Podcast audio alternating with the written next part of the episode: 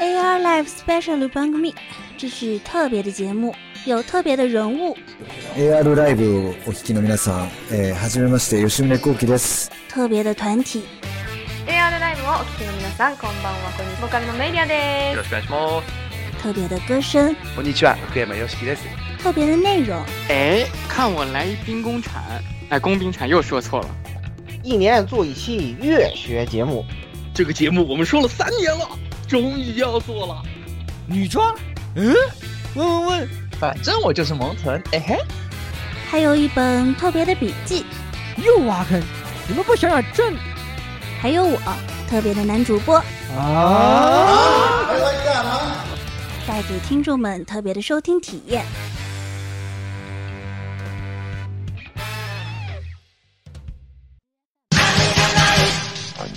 tonight. I need tonight.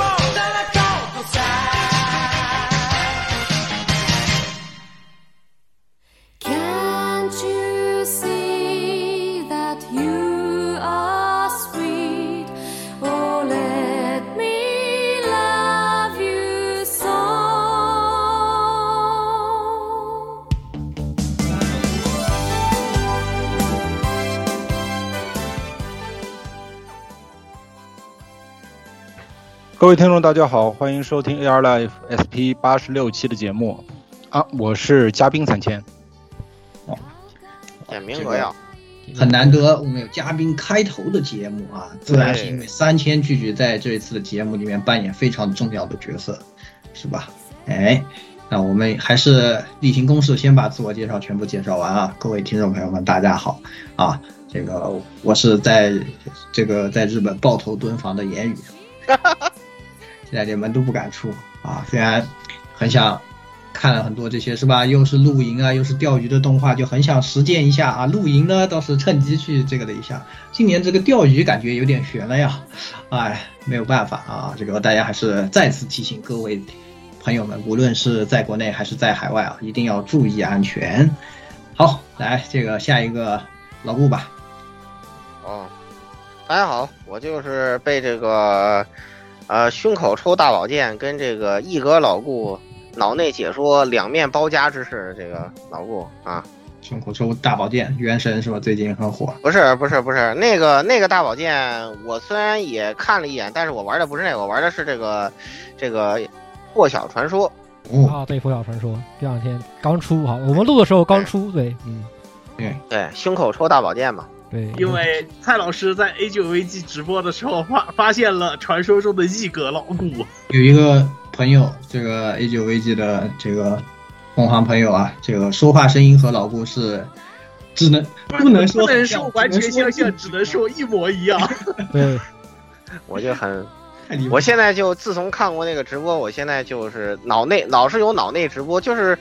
我你玩游戏脑子总会有想法嘛，就有这个想法就感觉好像是他在给你解说一样，然后就非常的无语 啊，就这种自己说非常对对对对对对，就是这种感觉，就特别的奇怪这些事情。哎，到时候再说吧，到时候我再我再学我再我也不用学他，我到时候就是吧复刻一下。他当时的这个 评论就行了，经典复刻可以。好，来下一个这个十六吧。嗯，大家好，这里是也是马上准备玩这个大抽抽大宝剑的十六，好吧？啊，你也要去玩传说？啊，对，我要去玩传说。对，顺便其实隔壁那个抽大宝剑我也抽到了，好不好？对不起。怎么回事啊？你们你们躲着都在搁那玩原神呢是吧？没有没有，我没有我也没有玩，我只是上去抽个卡而已。我只抽个卡而已，好吧？这个游戏太干，那个那个游戏太干了，不适合不适合我。可以可以，不适合我，好吧？哎，这个只不过这两天除了 这个在打那个《漂人》之前，我准备把那个呃买了好久都没一直都没玩那个《伊苏九》打完。那个《伊苏九》，《一搜九》其实做的还嗯蛮不错的。我反正我我现在就觉得，个法老控的游戏《一搜系列》完爆轨迹系列，我说完了，谢谢。轨迹不是，主要是后面太拉了。也以前呢还是可以五五开的，是吧？这个我们也说过很多次，在这个节目里面我们也表达过我们的观点啊。有兴趣的可以去听我们的轨迹的节目啊。对对，呃，怎么样从一个非常期待走到一个非常失望的 这样的一个过程啊？在我们的电台发展的这七年之中啊，我们都完成了这个转变。对，而且就我发现我发现了，我我台就是已经完成两个转变，对吧？已经完成好几个转变，就是从本来好几个转变了。对，从这个转变了，不能再说了，就喜欢什么系列什么招众的，就很很很很害怕，很恐怖。对啊是的。好的，那下一个来鸭子，哎，好，大家好，我是终于脱离了这个考试苦海，然后突然变成超级云南人大祭霸的火神杜亚。啊这啊这啊啊这就就这个战锤就回客回来就继续开始，因为就是这个著名友人这个国际友人送送来了一堆这个战锤的旗子，然后就现在就苦苦的开始和一堆兽人零件开始做斗争。啊，这样子的又回坑战锤了是吧？那也是跟听众朋友们说一声啊，之前我们的节目有一点这个，可能有朋友说啊，你们怎么搁置啦？啊，其实呢也是没有办法啊，因为鸭子要参加考试，大家知道我们台不能没有鸭子啊，是啊，就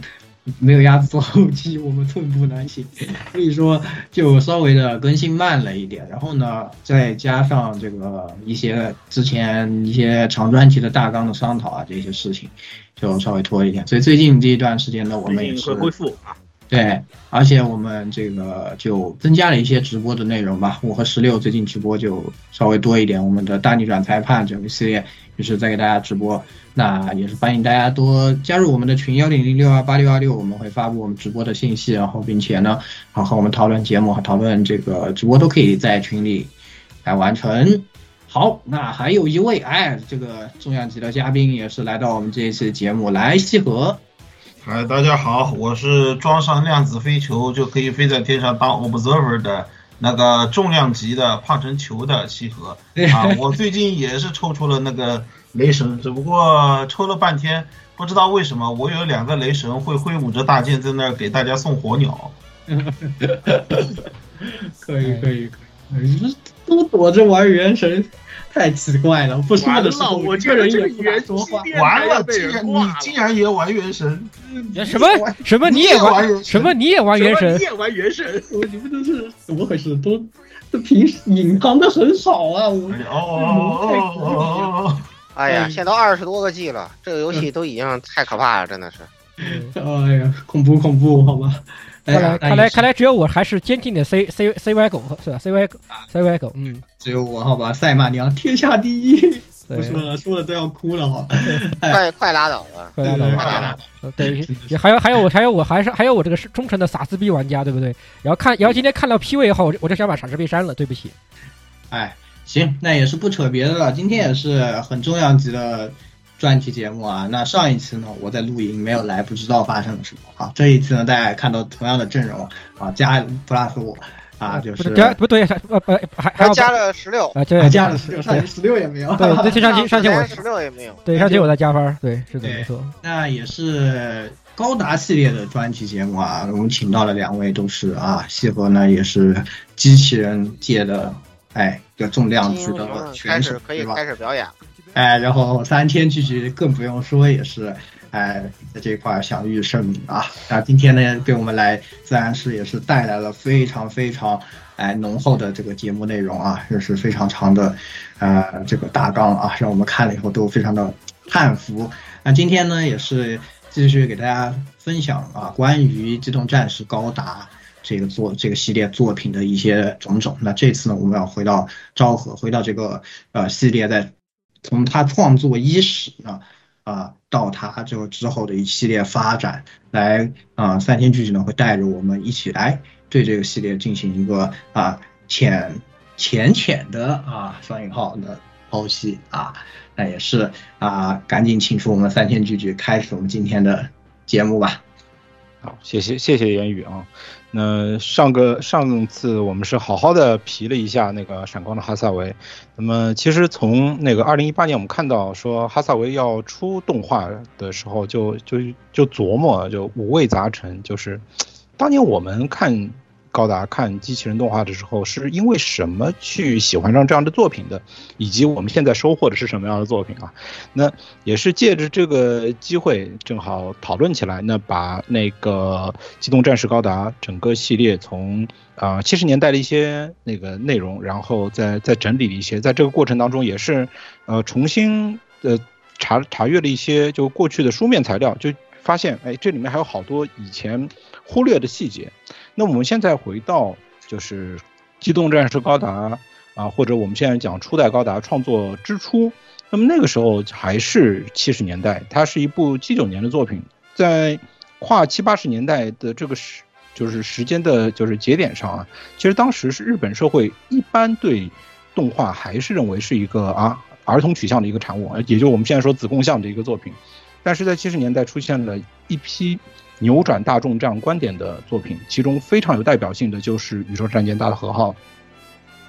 而同时呢，又在七十年代出现了像《铁人二十八》这样既出身名门，又使用啊机器人作为一个主要的题材或者说是作品麦克风，呃这样的一个呃形式的作品啊。那么在有了这样的作品之后，机器人动画这样一个子分类，经过了小十年的一个摸索，啊。诞生了像后来我们说 Dynamic 系列，作为一个系列的一个机器人动画的一个代表，也现在我们讲起来，超级机器人御三家当中的两家都是这都是 Dynamic 系的啊，呃，永野老师画的呃那个魔神啊，然后石川健老师画的那个盖塔，但这个系列的作品有一个特点，就是它和七十年代的奥特曼一样，就作品当中啊，一旦有一英雄。那基本上就是就就这一个英雄了。那么熟悉超级英雄、熟悉啊假面骑士的呃观众呃听众，大家肯定知道对吧？一个片只有一个英雄，哪有一个片三十几个英雄能卖是吧？那肯定我们可以考虑怎么往一个作品里面多加一些卖点，多加一些可以出玩具的点。那么有了这样一个想法之后呢？就从七二年之后，整个市场其实也做出了一个反馈，逐渐消磨了像对，呃单一机器人为主角形式这样的机器人动画制生产制造的一个热情。那个时候其实还处于初创期的 Sunrise，在时值就是宇宙战舰大和号大红大紫的时候啊，受到了这样一一些创作的影响，正在日升动画工作的山浦荣二从。大和号的创作公司那边获得了一些创作资料，也就是说，哎，大大家业界互通有无，抄一抄别人的功课，是吧？认为可以使用就是大和号的一些嗯创作特点，哎，来吸引相同的一批粉丝。那么前作可以大红大紫，那么我哎，我们一样画葫芦，看看能不能产生合理的化学效果。现在的一些说法认为呢，就高达使用的一个。故事的基板啊，是儒勒凡尔纳的两年假期这样一个故事。那呃，当然也有不同的说法，但有一个共识，就是不管是大和号还是高达，都有一个基础的一个美术背景，就是在七十年代法国嗯咆哮金属出现之后，有很多科幻式的想象场景和一些道具应该长什么样。那么。创作者可以通过这样一个巨大的一个呃内容池来获得灵感，而除此之外呢，呃，在市场的商业背景和技术知识上也发生了一系列的飞跃。那么一方面是第一次机器人浪潮，也就是我们刚才提到的，不管是铁人二十八还是啊魔神盖塔的制作经验，给整个市场积累了相当多的技术基础。那么基于呃。过去这些呃机器人动画摸索产生的啊，不管是作画技巧还是故事写作的人物塑造技巧，那么在市场上获得了良好的反应。那么简单来说就是红。那么一另外一方面就是当时部分制作室也积攒了市场的人气和呃坚固的团队。那么简单来说就是什么，也是有人气。第三呢，是科幻作品，不管是从创作上还是从题材上，都获得了多元化。你不管创作什么样的架空题材啊，我们我们说直白一点，就是架空题材，大家都觉得能够卖，受众觉得可以响应，哎，还是红。那么从画面、场景、制作技术和制制制作基础上，都得到了前人的一些经验啊。说到底啊，也是红。那么这里我们再简简单引入一个概念，就是我们都知道高达当中啊创造了光剑近战这这个啊演出形式。那么这个其实是和呃同时代上映的《星球大战》啊引入的一系列的设想，不管是啊射击的光束武器，还是近战使用光束剑、光剑这样的画面呈现，哎，有一些借鉴和响应作用。那么在这些积累下呢，创作一个什么样的机器人动画，可以可以说是到了一个啊白热化的阶段啊，啊聚焦呃阳光聚焦于一点，不得不燃烧了。而这个时候呢。作为动画呃投资人的玩具商或者说外线本家啊，不管是呃日升和还是玩具商 Clover，也都想着能不能想一想什么办法可以搞一个可以大卖的东西。对，就就就是跟现在啊游戏市场一样，哎，现在市场上有没有什么红的？我们可不可不可以搓一个什么东西给大家玩玩？那么这是一个非常重要的一个大背景。就是市场渴望着有这样一个玩意儿，那么另外一方面呢，也出现了就是能够担纲这样重任的创作者。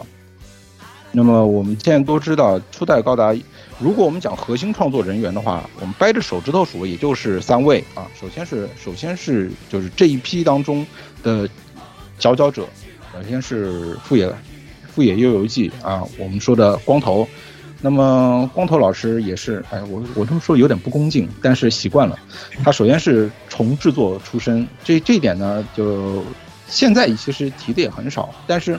在他早期的经历当中呢，有一系列的，就是不管是创作技术的基础，都和重制作当时留下的一些痕迹有关。那么另外一方面呢，就是呃，作为战后入职动画这行业的第一代，呃，那么。其实看到了日本战后的很多东西，这些耳濡目染的内容，虽然是不经意之间，但是对他的作品和创作习惯的造成的一些影响。就诸如大家所知道的，富野老师是在自己的作品里面搞事的惯犯，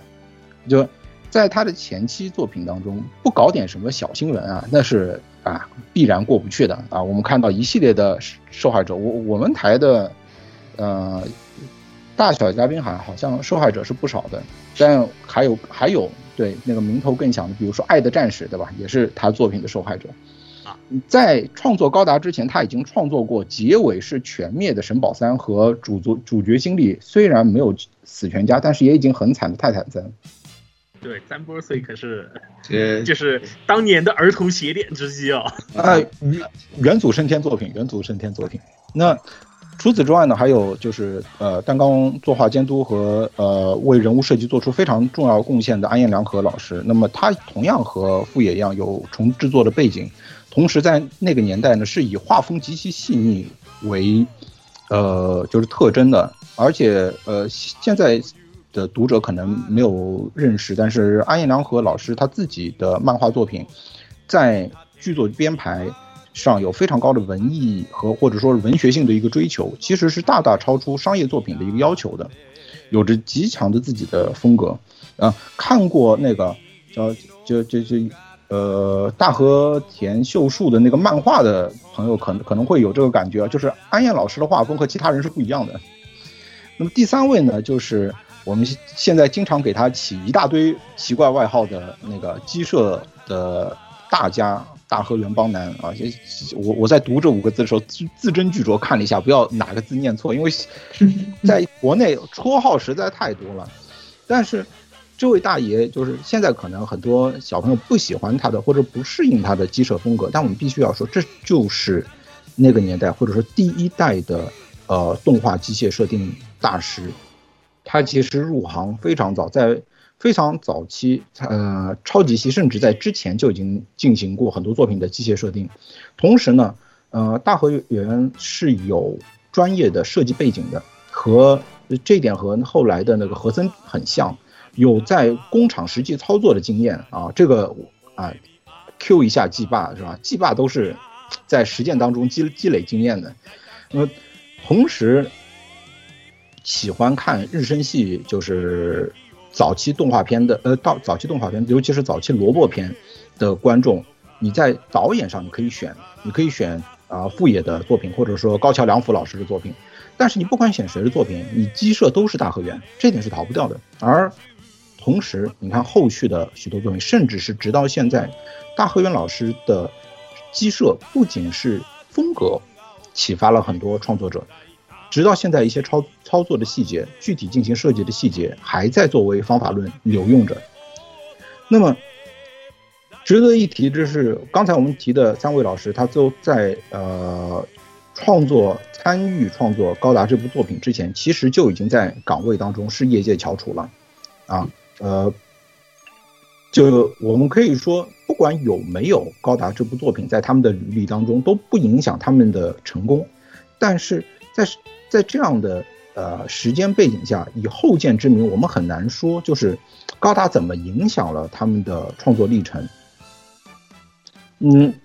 那我们再回到当时的创作现场啊，我们知道就，嗯，初代其实从结果上来说是一部最终被腰斩的作品。那么在创作过程当中，必然包含着很多嗯变化。比如说，我们知道中期不管是人物、剧情还是机体，都经过极大的删改。我们知道人物上就有一段夏亚缺席的时间，因为市场反馈，呃，让。投资方认为小朋友不太适应这样阴险的角色，他来来来，我们把他遣遣送掉。啊，另外，那资方也觉得你们这边新玩具太少了，啊，长得都太板板正了，方方正正的机体不是很好卖啊。那我能不能想想新的呃搞法？于是，对吧？的在呃光头的极力反对和大河原老师的。极度亢奋下，对吧？我们出现在作品当中，我们中期会看到各种各样长得奇形怪状的机体，其中还有就是成为悬案的，就是那个呃吉野牛吉阿玛那那那个飞机啊，对，就是在 TV 版装当中有它，到了后续重置剧场版的时候，这个机体就消失了，直到现在呢，它到底是处于一个什么样状态，有各种各样的说法啊，属于一个薛定谔的机体。那么迁就资方和。呃，就是最后作品的腰斩啊，形成了嗯复杂的市场外部环境。那么其实投资者对它也不是特别看好。从早期 Clover 最后投产的玩具数量来说，也只是一个呃，是中不溜秋的预期嘛。但是我们知道，在首播之后，呃。意外的受到受这部作品受到了目标外的大众，或者说是就是年龄更高的就高中生一代、中学生一代的好评，于是从名古屋电视台啊一炮走红，开始走向全国，走向了我们这个时代，啊，在这这里其实看到舆论和市场的极度变化，对于这样一部啊可以说打开了一种创作形式的时代代表的作品而言，是起到了。嗯，根本性的作用。那么我们在这里其实也补充一笔，就是当时在日本市场上，其实还没有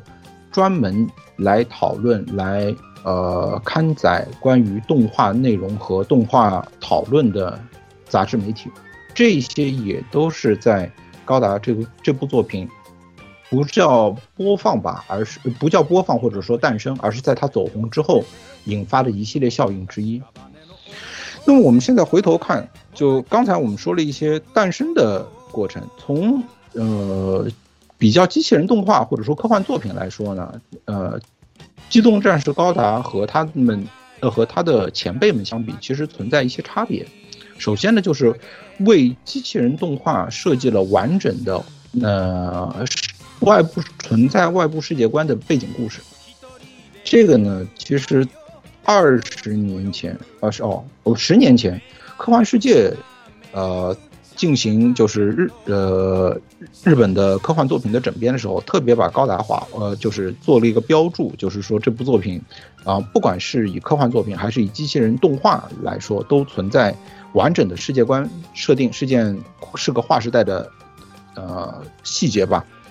那么他开始追求科幻中的中真实，也就是说。嗯，我们不一定追求就是黄金科幻时期的一些就是浪漫要素，比如说，呃，超空间啊，或者划时代的，就是，呃，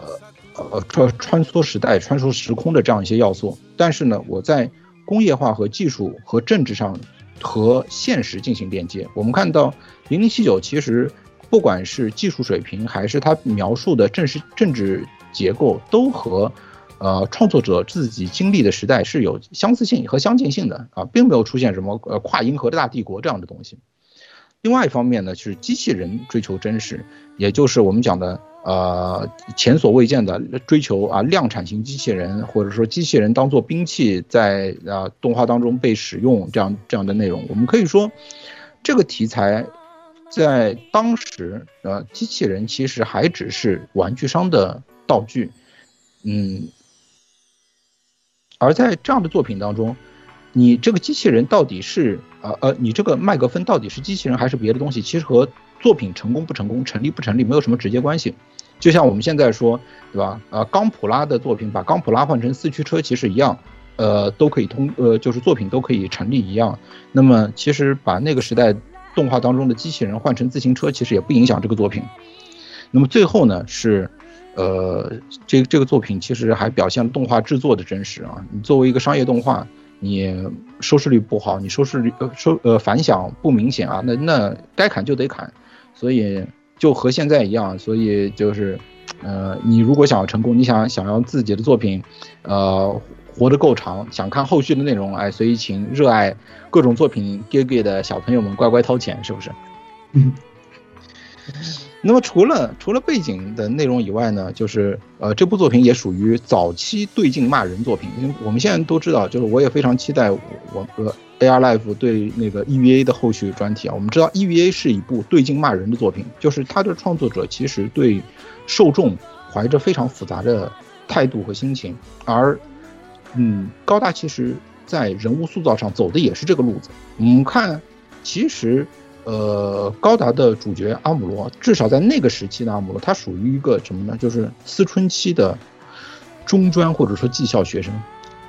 对吧？他他他不是他不是一个走学术路线的那种呃身份和外形，呃，而在整个过程当中，作者也对这样一个学生或者说他们的一个呃群体群像表现出了各种各样的指摘，比如说不负责任，比如说对于。呃，自己面临的实际情况缺乏认识，比如说承担了重要的职责、职能、职位，却嗯自己没有自觉，等等等等。那么其实有一个非常呃著名的台词，就是塞拉那个一巴掌扇那个凯是吧？啊，嗯嗯，怯懦的人，我记得呃是是有这样一个画面。那么除了前两者之外就是怕没有看过的，就稍微简单的说一下，就是凯也是一个在前期非常，就是那种很很过得很浪荡的这样的一个人啊，是吧？什么都笑笑嘻嘻的，什么都想蒙混过去。然后塞丹就是一个非常，呃，怎么说，含上这种认真执执守的这种一个坚强女性的这样一个形象。所以说他也是通过这种的一个情节吧，就是很多其实有很多这种情节来体现这个事情，就是对镜骂人这个是吧？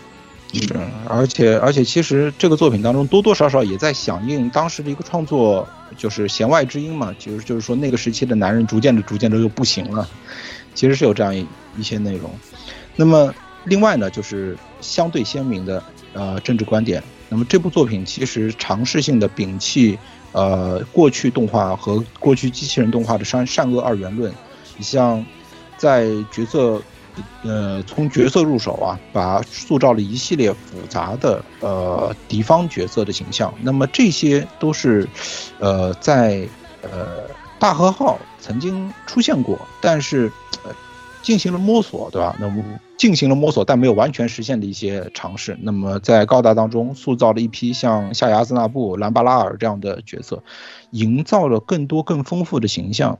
也试图呢是在作品的后期。呃，进入第三季之后，探索了说，呃，人和人之间怎么建设一种建设性的沟通条件啊？当然也是为了让故事成立，也在设定上加入了像新人类等等这样的要素，把反战作为一个主题，逐步逐步的从幕后推向台前。对，这个其实是一个很有革新性的一一个一个尝试吧。就是现在的观众可能比较难以理解，现在大家看的动画里，坏人经常都有他的性格，有时候我们经常说坏人还比什么反派比呃主角更加有魅力，但这些事情呢，在当时的那个年代，很多尤其是在机器人动画或者说动画这种题材，大部分来说都是二元论非常非常盛行的时候，就是说坏人呢，他就是绝对的坏，完全就是坏，没有什么原因。但是我们好人呢，就非常的好，就是我们要拯救地球，要这样的。在在当时的这样一个环境下去做出这个呢，实际上是一个很具有突破性、很具有尝试性的这样一个挑战吧，是吧？嗯，确实是这样。哎，那说到最后一点，就是它区别于前，呃就是此前作品的一个特点呢，就是它的转译作品或者说它的衍生作品要比要比，呃之前的机器人动画要多非常多。那么这其实是一个长尾效应的一个表现。我们都知道，就是最早高达的那个衍生。呃，玩具是由 Clover 在那边做，但是后来对吧，有一有一股黑暗势力，呃，破镜的修卡就乘虚而入，就开始用呃其他的创呃就是玩具媒介啊，去取代了当时比较呃流行的市市场上主力主导的，呃就是现在我们对应的话应该就是超合金萝卜这这个成品玩具这个产产品市场啊，当然了那。与围绕着高达，后来也出现了大量的小说、漫画，啊，我们这边还仅止初代。那么，在这之后，产对这部作品的成功，对整个市场造成了就是阶段性的一个影响。首先就是这个题材，或者说带有完整世界观的真实系机器人动画，它其实就是从这个时代开始崛起的。从七九年到八五年，以日升自己为主导，他们进行了一系列的。呃，尝试，啊，我们来来细数一下，大概就是用高达这样的形式加上废土科科幻啊，那么就有了萨芬格尔；用高达这样的形式，我们加一些呃异世界元素，加一些低魔啊，甚至是高魔的元素，哎，我们有了圣战士。那如果我们把高达的那个形式再进行一些奇幻化的拓展啊，先进行一些戏剧化创作，那么我们有了重战机。如果我们在这个基础上加一些啊政治要素，加浓它的政治要素的浓度，那么就就有了太阳之牙等等等。那么我们再往后数，像装甲骑兵、苍之流星等等等等，在七九年到八五年这个时期非常短的一个时期，产生了密集的这样的作品，而且它们篇幅还都不短。不过这个里面还有一个很难分类的作品，由于它的本家和创作者都的都和高达有渊源，所以我们还是勉强放进去。就是传说巨神伊甸。那么，这这次这个过程呢，也被称为第二次机器人动画浪潮。那么，这个过程其实与不同的作品都吸引了大量的就是这个题材的爱好者加入进了创作团队。我在准备的时候列了一个非常长的名单，其实是呃经过列举之后发现，就嗯大家看到在。七九年的这部作品成功之后，有大量六零后，啊，也包括像永野户和和森是六零年的，之后大量的，呃，六四年的那个名贵美家，六六年的福地人，呃，山根公立等等，都是在这个时期加入的，呃呃，包括以 Sunrise 为代表的，以日升为代表这样一个创作团队，这些创作者把他们自己的呃技术背景、创作关切和许多。呃，特立独行的创想都逐步逐步的加入到这些作，就是自己参与的作品中啊。和森和那个超时空要塞的故事可以说是非常典型和经典了。不，也是到了那个时候，才真正有说，嗯，机械设定把作品当中的呃机体可以实现完整的再现这样的就是技术实实现。那么第三点呢是整个市场。呃，从市场的波动从作品内走向了作品外，呃，玩具开发的思路发生了转变。刚才我们提到，就是有别于此前市场的啊合金玩具、成品玩具的这样一个呃主导，在高达之后，呃，就是射出塑料件的这样的一个，就是参考了模型的。呃，玩具市场得到了激发。这个事情呢，我还说一个题外话，就十几年前遇到过他们本厂的设计人员，当时非常辛苦的沟通了之后，呃，得到了一个很有意思的结论，就是这家财团其实那么多年以来都没有真正意义上把他们的主主营商品当做模型来卖，对他们而言，这个题材不叫模型，叫拼装玩具。其实这是个非常有意思的注脚。那么区别于军模的设计要求，嗯，只要对动画形象进行简单还原啊，还原这些造型，就可以实现商业成功。那么对呃后发的厂厂商而言，其实是很有魅力的。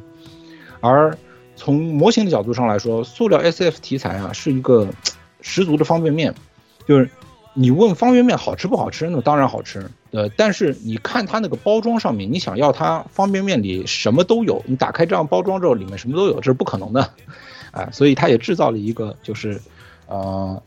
呃，我出七分力，你当十二分来满足的这样一个空间。那么第四点，对于是外部的影响，就是以杂志为平台的，就是作品交流的氛围应运而生，年轻爱好者，呃，就。逐渐的开始拥抱像那个 OUT Out 或者说随后的 New Type 这样的新兴媒体。那么，呃，动画爱好者其实可以通过这样的呃平台和同样把持着呃媒体身位的呃媒体的编辑和通过这个媒介与动画创作者进行一种隔空的沟通。但是，这种隔空的沟通啊，有好有坏，就。我们知道，就现在大家通过呃互联网媒体和创作者进行沟通之后，有很多事情变得畸形，但不能说这个东西是从有了互联网才开始的。就是沟通这个事情本身对创作是有非常大的影响的，这个就是还是希望听众朋友们能能理解这个这个沟通的意义，是吧？那如果说是在创作者在完全不去在意。呃，就是他的受众或者说观众的呃情况下去创作的一个作品，和他和呃观众有非常就是非常良好的一个沟通情况下创作出来的作品，很有可能完全是两种不一样性质，或者甚至说可以说是创作的这种出发和它的过程的一个方法上都是完全不同的两种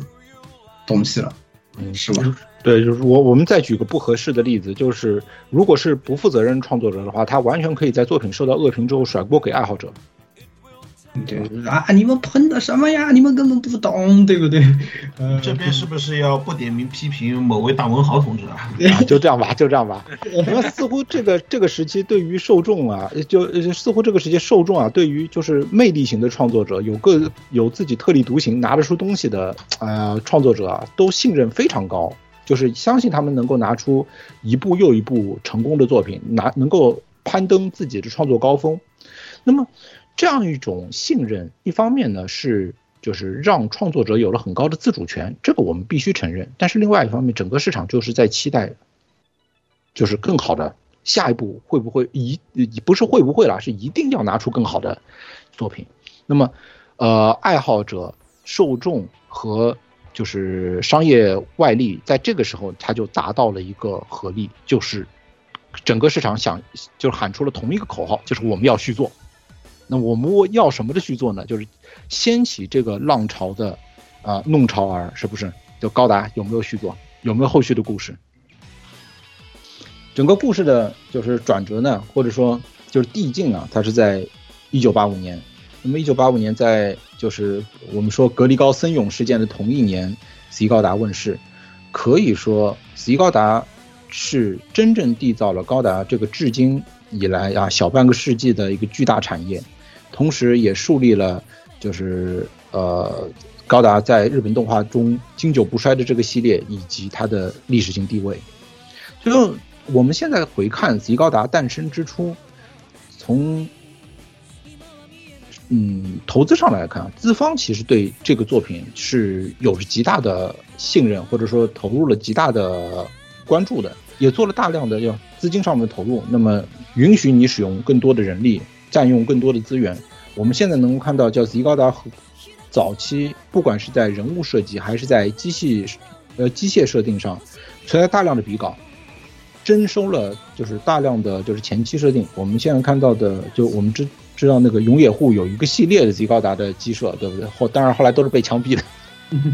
对，存在大量的前期工作，那么这些前期工作其实也都是要花钱的。也就是说，在这部作品正式开始上线运行之前，啊、资方就已经啊掏了个底调，你你们拿出什么样的作品，你们看啊，反正得像样。那这里我们得提两个人，就是在极高达的创作中，其实呃承担了很重要作用的是，就是北沼弘信和那个永野户。两位老师，他们两个的合作，其实早在极高达之前，就是在重战机 L 凯姆那个时期，就已经就这个作品是挂那个光头头衔的，是是是挂那个就富野老师头衔的，但是这部作品中，呃这两位承担了大量的工作，所以他们在呃风格上、技术上和磨合上，都把一些呃重战机时期的东西带到了后续作品中。那么另外一个得提的呢，就是吉高达的作品定位。我们现在讲吉高达其实有两个作品定位，一个叫吉高达，一个叫二高达。就是对于永呃对于那个富野而言呢，想既然大家都想要一个续作，那么我们就用一个续作的形式给高达这样一个题材、这样一个作品做一个收尾。那么 Z 呢，也就代表最后的啊最后的高达。但是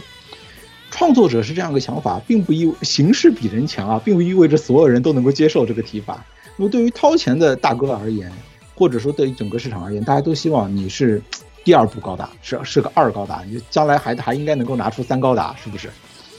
那么这这种呃迎头碰撞啊，就让呃资方和创作者形成了一个比较大的张力。这个过程中形成了大量的后就后续考古当中你会发现的现象，比如说呃永野在鸡舍当中的降板，比如说在鸡舍中迎合潮流的加入了啊变形，包括今后的合体，是不是？啊呃，另外呢就是呃对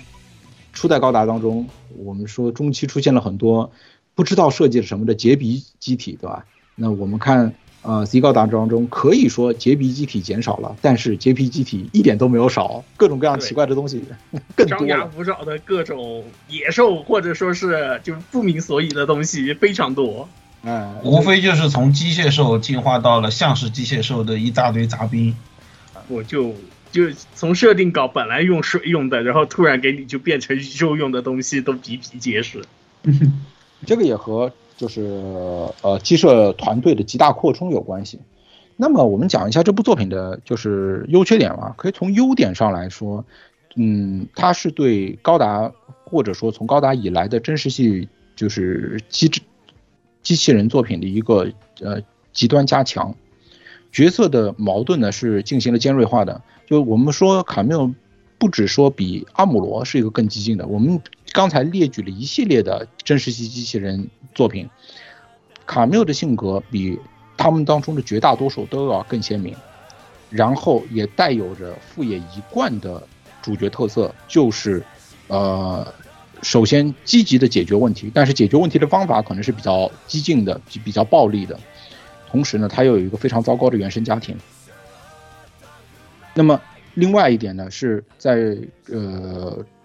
阵容上，我们可以说就是整个系列的牌面角色做到了，就是只要你没死，都往你都都把你请回来，是不是？就呃夏亚和阿姆罗的戏份，不仅没有因为新新新角色和新主角受到呃压制，同时呢，也呃甚至可以说，就这两个角色在有限的戏份中，他们的成长。变化角色的深度都还被创作者进行了深挖，让这样的一个作品当中的老一代角色的说服力得到了加强。这样的角色设置呢，可以说是在就是多角色，甚至是很多多主角作品都不一定能够把握好的。那么在世界观当中，有关。政治有关新人类等一系列主题的话题，也通过了合适的表现形式和戏份进到进行了进一步的挖掘。我这里提一一个很重要的场景，就是在故事后期，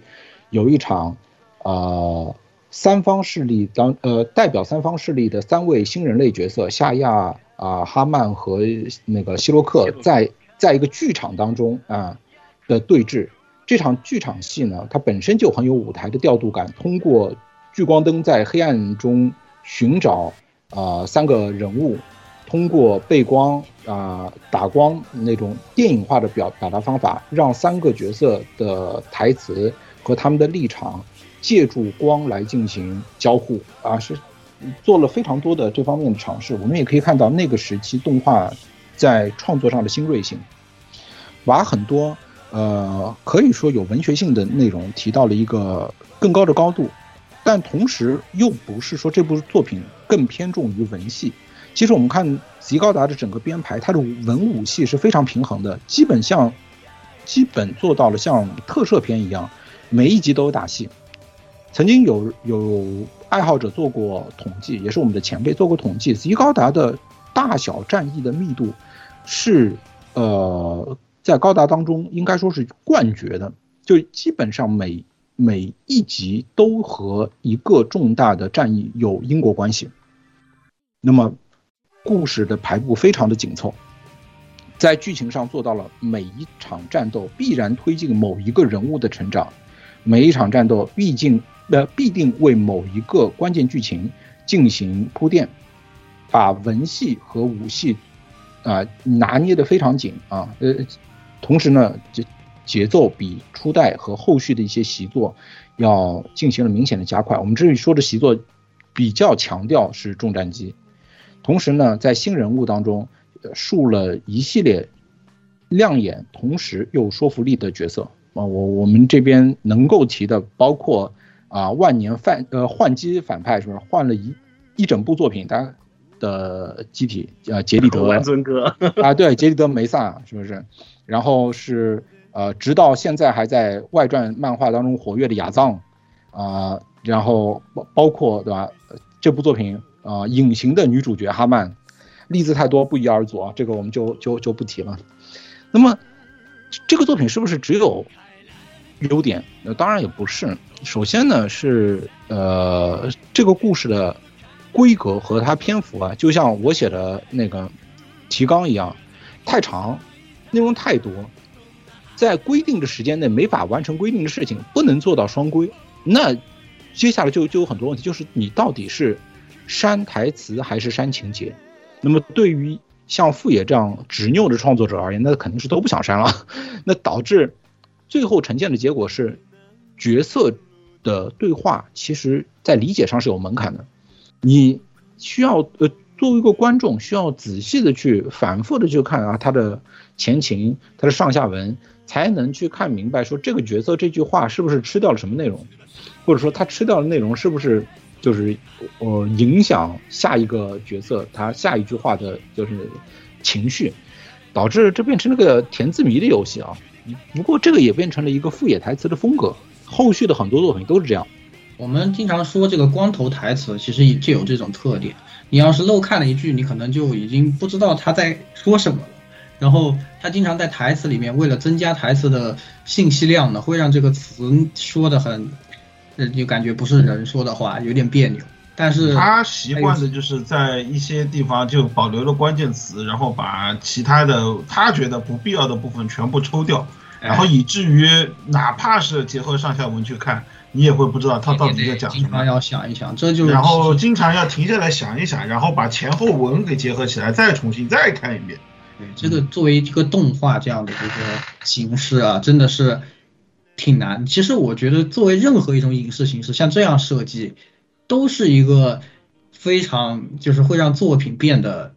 怎么说，受众会越来越少的这样的一个行为吧。就因为你真的很难去，你本身这个台词这个事情就已经产生了产生了门槛，以后呢，是吧？那个你要再去理解作品的这个意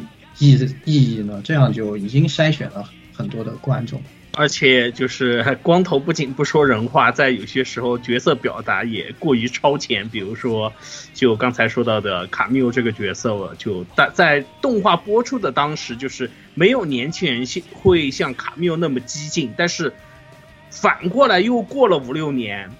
出现了很多青少年的问题的事件以后的话呢，大家再返回来看的时候，又会发现，就光头的这种表达有些时候太过于超前了，以至于在当时看的人可能都还不太理解为什么会这样表达。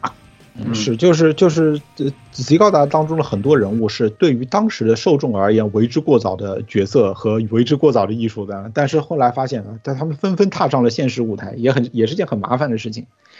那么这部作品其实还有一个很重要的点，就是它的基调和呃第一部啊、呃高达应该说相差太大。整部作品除了台词的晦涩难懂之外，它的走向是偏阴暗的，这和三之成章老师的配乐也相得益彰。它是一个更沉重的故事。在这一点上呢，我们说从故事中期开始，在有了呃媒体平台的这个武器之后，观众也意识到这一点，他们开始在借助媒体平台在讨论这件事，就是这个作品不是我们想要的啊，我是不是这你们读走的有点过分了？要不要拉回来？等等等，发出各种各样这样的声音，那么导致这部作品最后它形式上没有被腰斩，但事实上是存在割裂的。我们讲最明显的一个割裂就是最后几集快速加加节奏，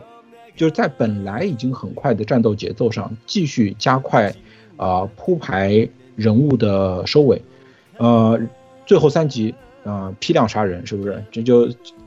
将那个 Sunrise 改成奥斯卫星，快速杀人。对 对对，这草就是这么割的嘛。就是这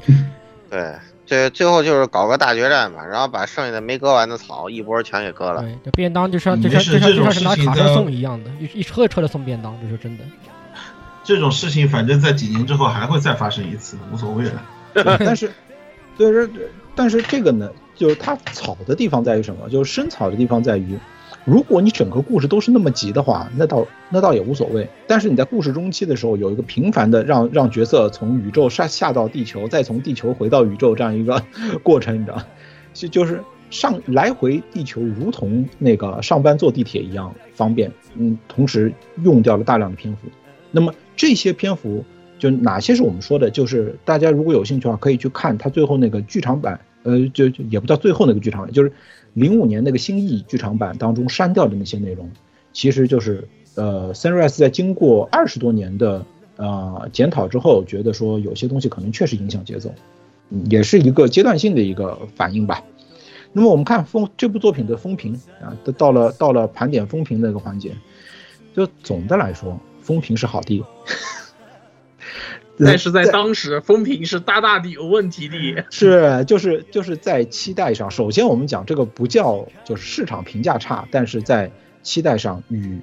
整个市场对于主流受众而言呢是没有达到主流受众的一个希望，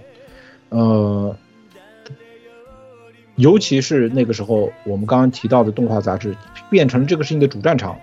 呃，三牛老师专门做过一个视频，讲当时的一些呃局域和具体这些矛盾是怎么展开的啊、我我们这边就引流了，我们这边不不细讲。对，但是欢迎大家何必说看起。哎，对，那那个讲的非常非常非常的细，也对吉高达进行了一个这就是就非常完整的一个评价。但是最后从商业角度上来说，哎，不要紧，只要流水好看，你怎么整活，你怎么整活，爸爸花掏钱的爸爸是可以接受的，那这个事儿就可以得怎么说呢？得到一个好的结果。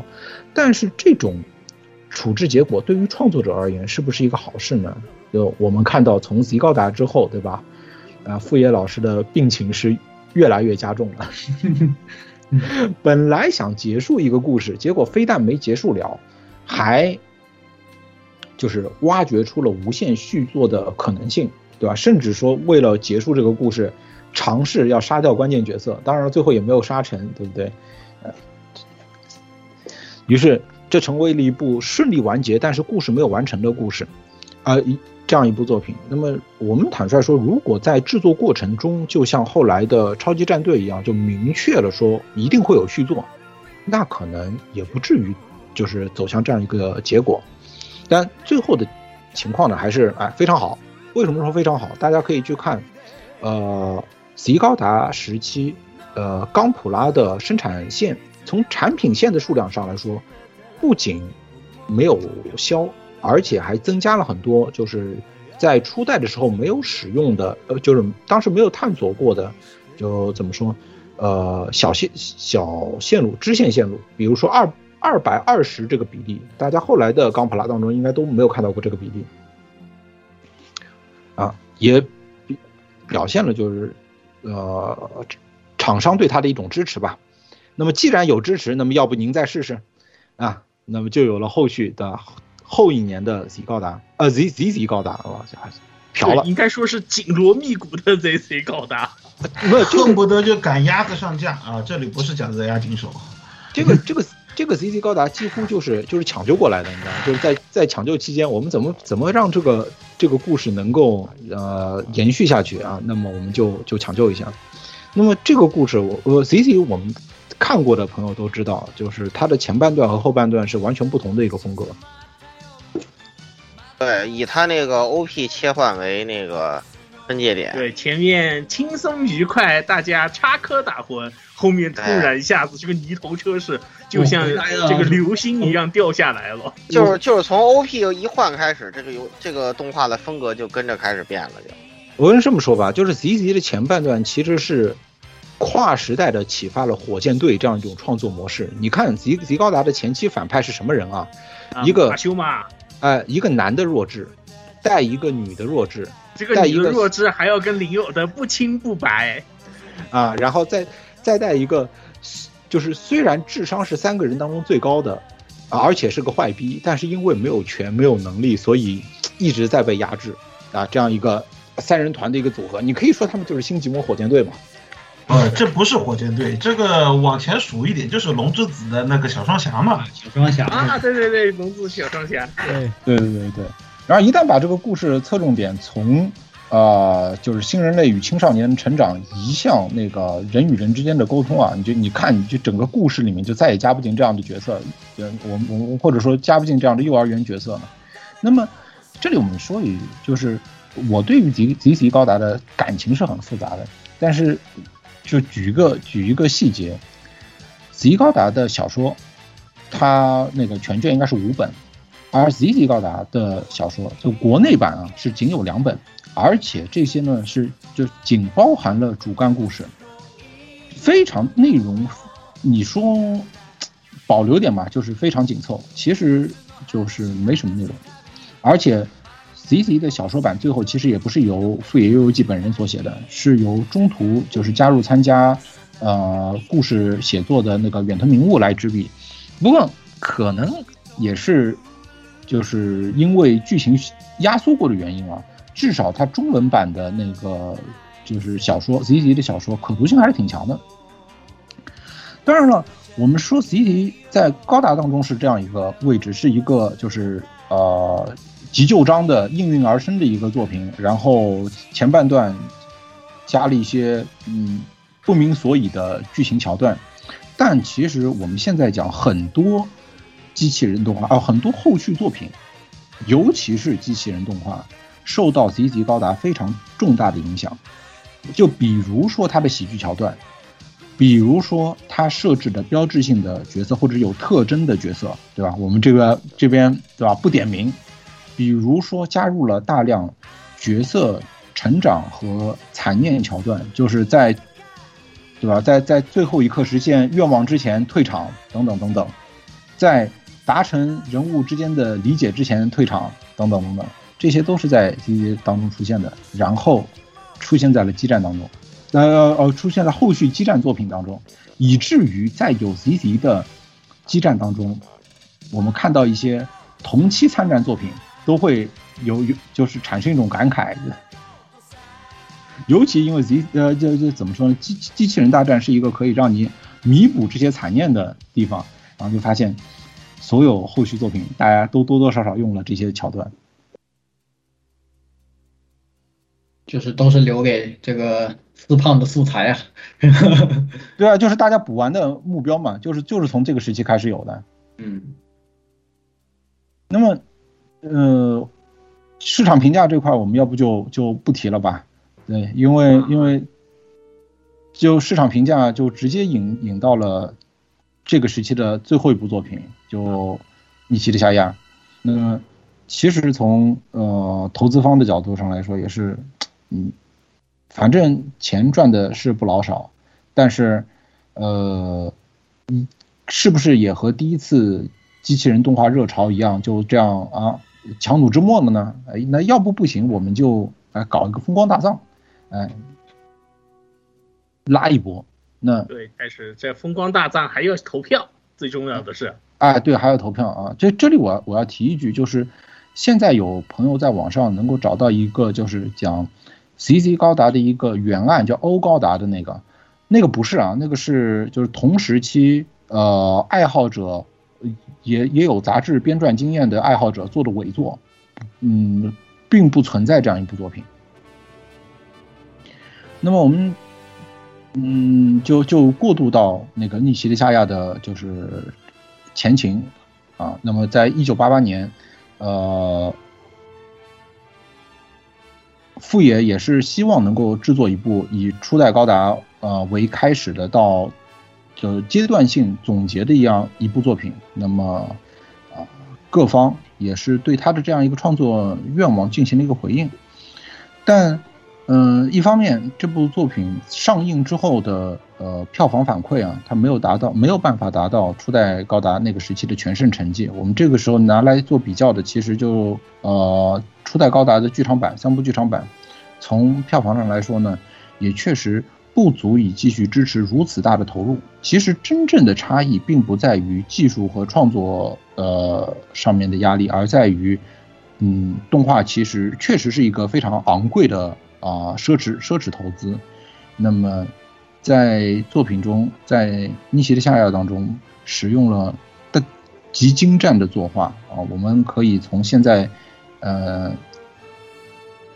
我记得今年那个呃上影节上映的时候，我们依然可以看到，就是这部作品的作画，直到现在都没有过时。对啊，直到现在看都觉得哇，太太精良了，就感觉屌的飞起，当时八八钱做的。对是，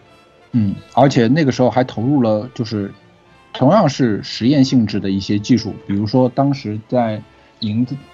在描绘那个殖民卫星甘泉和那个隆德尼昂的时候，使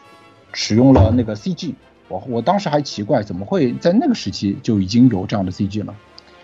而这部作品的评价也是呃非常值得玩味的，嗯，我们看两位后啊后来大红大紫的动画导演对于这部这部作品的一个评价啊，押井守看完之后就表达了对这个作品的理解和认同，认为它是对于，呃这一代人六十年代这一代人的青春的一个总结，而另外一批观众，对吧？以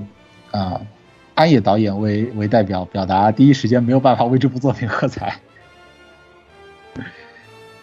我们我们说，如果逆袭的夏亚它是夏亚和富野的双重逆袭的话，那我们可以说这这次双重逆袭双双失败了。为了解决逆袭的夏亚在动画创作上的一些呃漏洞，后来还进行了就是整编。就我们知道，逆袭夏亚其实是有三个版本，三个版本有两个不同版本的小说，这个是大家众所周知的。其实还有一个就是之前有个连载版的小说。之前连载版的那个小说的机设还特别有特点啊！哎，对，是德间文库的那个版本。对对对，当时好多人就就是，就算是过了好多年了，都还有人把这个东西翻出来要说，其实是。哎，这这个就是另外一个衍生片段了啊。不过这部片子的衍生其实非常多，比如说，就我我们能够从这些衍生的细节当中看到，创作者他的焦虑担心，其实是由那个时代。呃，动画作品或者说真实系机器人动画的一些关切的，比如说，我们都看到那个呃哈萨维上宇宙的时候做的那个呃天龙穿梭机，它在空中的时候近距离的接触那个 MS 作作战，就这个时候是牛高达第一次进战场的那一段。其实就在前些年，呃，就就在这部作品上映的前些年，就有呃民航客机被。在冷战中被军事击落的这样的一个事件，而这个作品当中也出现了腐败的政府官员这样一个形象，以及腐败的政府官员可以腐败到什么样的程度？他不仅腐败，而且无能这样一系列表述。而就在这部电影上映的同年，我们知道爆发了日本战后历史上四大丑闻之一的那个里库鲁特案，所以真实系机器人动画它作为一个创作，作为一个作品，它可以表达创作者的关切到什么样的程度，也以逆袭的夏亚为一九八八年，也为一九八九年这样一个时代落下一个注脚，或者说关上了一扇门。为什么在这边进行了一个模糊，就是一九八八年到一九八九年呢？因为我们知道，就是在这两年当中，最后与在商业抉择间产生了一部作品，就是要打一个补丁嘛，最后就有了我们现在看到的搬上荧幕的《闪光的哈萨维》，他当时的一个小说原作。虽然当时这部作品的评价也非常微妙，对不对？直到现在是那个做成动画的评价也非常微妙。但是我在这儿提一个啊。呃，提一个细节，鸭子看能播不能播？啊，哎，我问你个事儿，哈萨维的专业是什么？环境考察官，他当时是啊，哎，他他是他是植物，他是学植物学的。对啊啊，然后这部小说是什么时候出的？啊，就这两个问题。另外两个问题是，上任天皇的专业是什么？上任天皇是什么时候继位的？好，行了啊，就啊，就就就到这儿了。好了，行了，打住了啊，不然的话，哈萨维的继承人就要变成动物学家了啊！能说能说懂的都懂，不懂的是吧？不懂的可以去查一下，然后就可以不用说了。是这，这我们可以讲，就是作为作为一个，就是阶段性的完成了高达这样一个故事叙事的作品，呃，为了与过去进行一个切割，也为角色的走向进行一个就是综述，呃，逆袭的夏亚做出了。就是极大的贡献。我们直到现在都还能记得两个主要角色对，呃，就夏亚和阿姆罗在阿克西斯行将崩溃的时刻进行的关于知识分子在社会责任上的论述，包括最后在绝望中两个人引发的，就是怎么说，呃，真实系动画当中罕见的，对吧？超级系奇迹这样一个，呃，经典画面。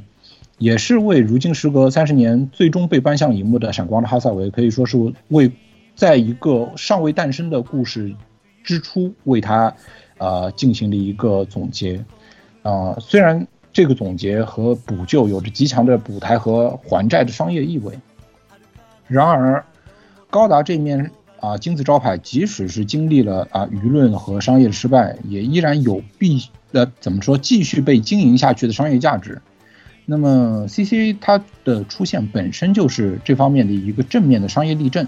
虽然不算是一个成功的商业奇迹，但是引因一方面来说，它吸引了更多的观众，因为走上大荧幕其实就是一种破圈行为，那么也获得了技术上和就是人员上的更多支持，包括呃财团 B。啊，我们这个时候其实已经可以把财团币拿出来说了，因为财团币马上要做出它非常重要的一个啊尝试，那么也都实现了技术升级。我们是可以说跨越这样一个时代，我们比较这个时代出现之前和出现之后的作品、产品、社会讨论，对于作品的关切，对于创作者的关切，我们都可以发现，呃，横跨这十年的高达，或者说高达。在四十年历程当中走过的前十年，是对时代产产生的极大冲击的。那我们现在把视角从那个作品一到一到交上啊，我们因为我们台的胶老也是不少的。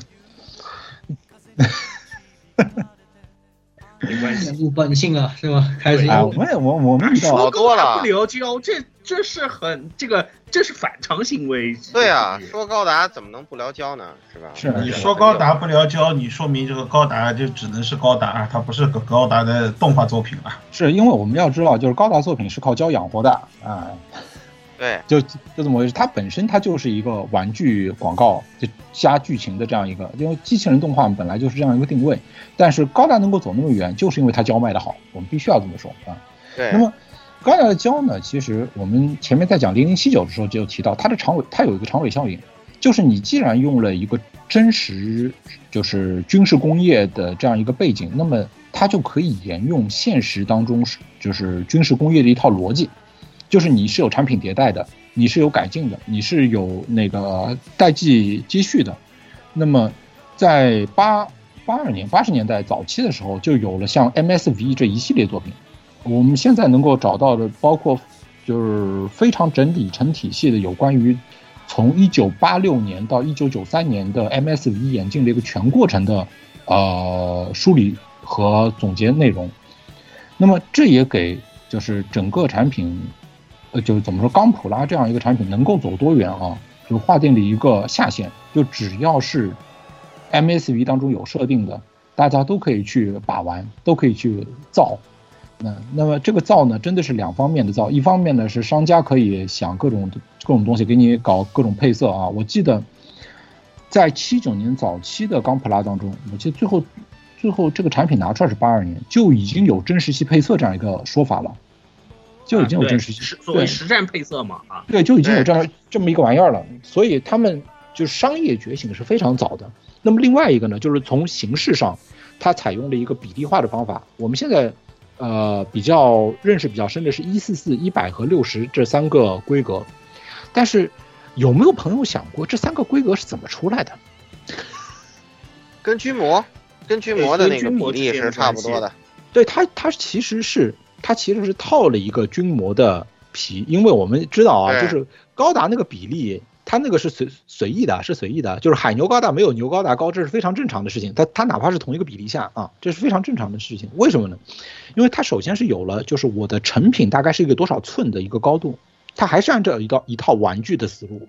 我首先有了一个成品多少高，是一个什么样的比例，呃，是是一个什么样的规格，然后我再根据设定上的来说啊，这大概是一个什么样的比例。嗯，